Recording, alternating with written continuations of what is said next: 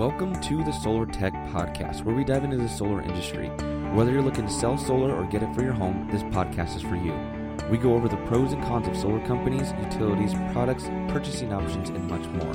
So grab a pen and paper and let's get going.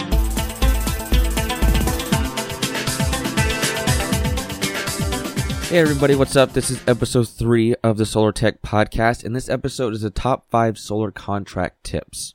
So in this episode, what we're gonna go over is the main thing that you need when looking into solar is to know what the contract says and what it covers and what you're basically going to get for the next 20, 25, 15, whatever the contract term is. And because most part, everyone's going to be using the same panels, inverters, different stuff like that. But here are the top five things to look for in the contract while you're going through it.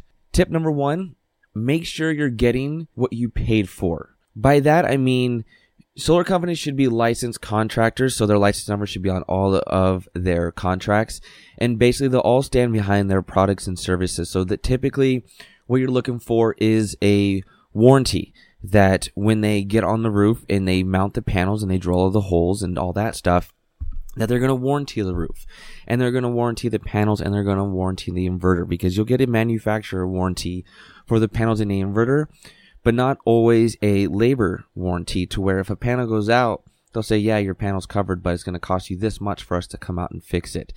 A lot of the major companies don't charge for that, but some of the minor ones do. So minor ones, I mean, as in the, you have big companies like Sun, uh, SunPower, Sunrun, Sun Edison, and then you have sub contractors beneath that, which is like 360 Solar or different ones of that nature that essentially use those other companies as financing, but to have their own installers. And so the installers might not cover the warranty on the roof um, or the labor to replace anything like that. So tip number one is make sure that you're getting what you're paid for. And then the second tip is know how much you'll pay from year one till the end of the contract because you don't want to get into a deal to where they say you're going to be paying this, you're going to be paying that, this is what your bill will be make sure that somewhere in the contract it says that. And you're able to see okay first year my rate is 15 cents and then at the end of 20 years my rate's going to be 26 cents. Or yes it's going to be 19 flat for 20 years. All to do is pay 19 cents per kilowatt hour plus tax. Make sure that you know what you're paying for and how long it's going to last and that leads into tip 3 which is if it's not in the contract it's not part of the deal so never take what anyone says by their word because their word, no offense, means absolutely nothing if you ever try to go after the company for anything. So, and to say, yes, our company will warranty this. Where in the contract does it say it? What does the warranty not cover? Do they have an increase? Do they not have an increase? How much is the increase? How much is the interest rate if you're financing it? Are you able to transfer? Are you able to take the panels with you? What's the transfer process like? How much is it going to cost? If you need to take down panels to do a re-roof and have them put the panels back up, what do they cover? How much does it cost? Different stuff like that. So everything that you go over, make sure that it's in the contract because if it's not, then it means absolutely nothing. Tip number four is make sure your home, especially your roof, is protected from risk. So when they come out there um, depend on the size of the company. Like I said, if you get a big company coming out there, most likely they're going to do a thorough inspection. Sometimes smaller companies don't.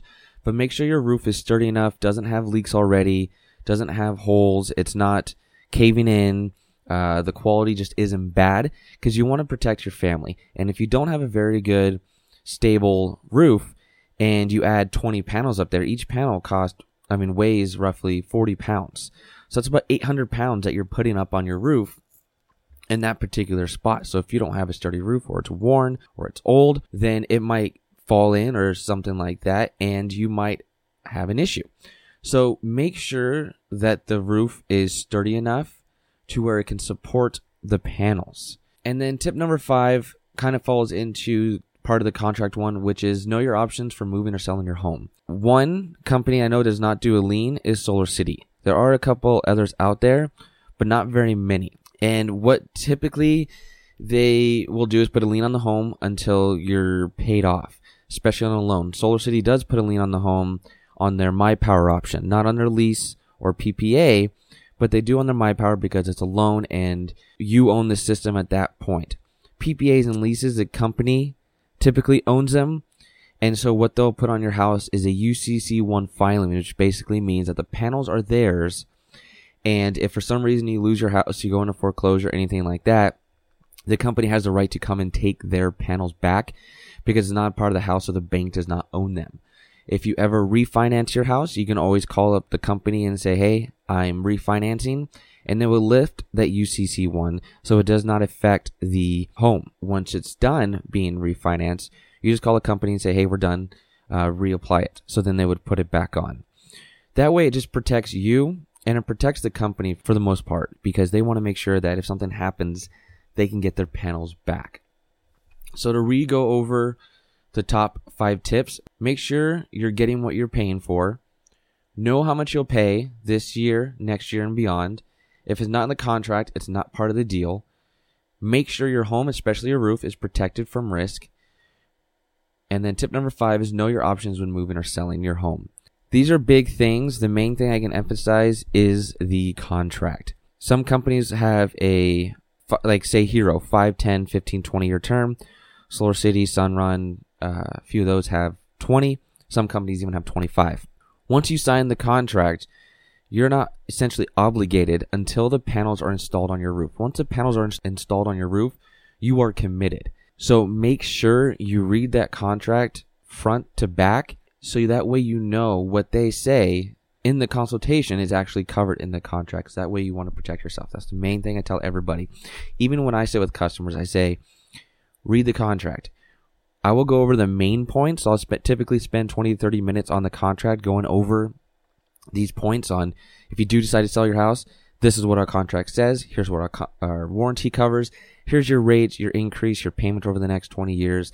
And I'll break it down to them so that way they understand, but also give them the option to read it fully and let anyone else read it that they want. Um, so those are my top five tips and what to look for. The next episode, we will be going over financing options and what type of financing that is out there. All right, guys, appreciate it. Thank you. Hey, everyone, and thanks for listening to the Solar Tech Podcast. You can always reach out to me at solartechpodcast at gmail.com. Follow me on Twitter at Justin Osmer or my website, www.justinosmer.com. Please subscribe, leave a review, and until next time, see ya.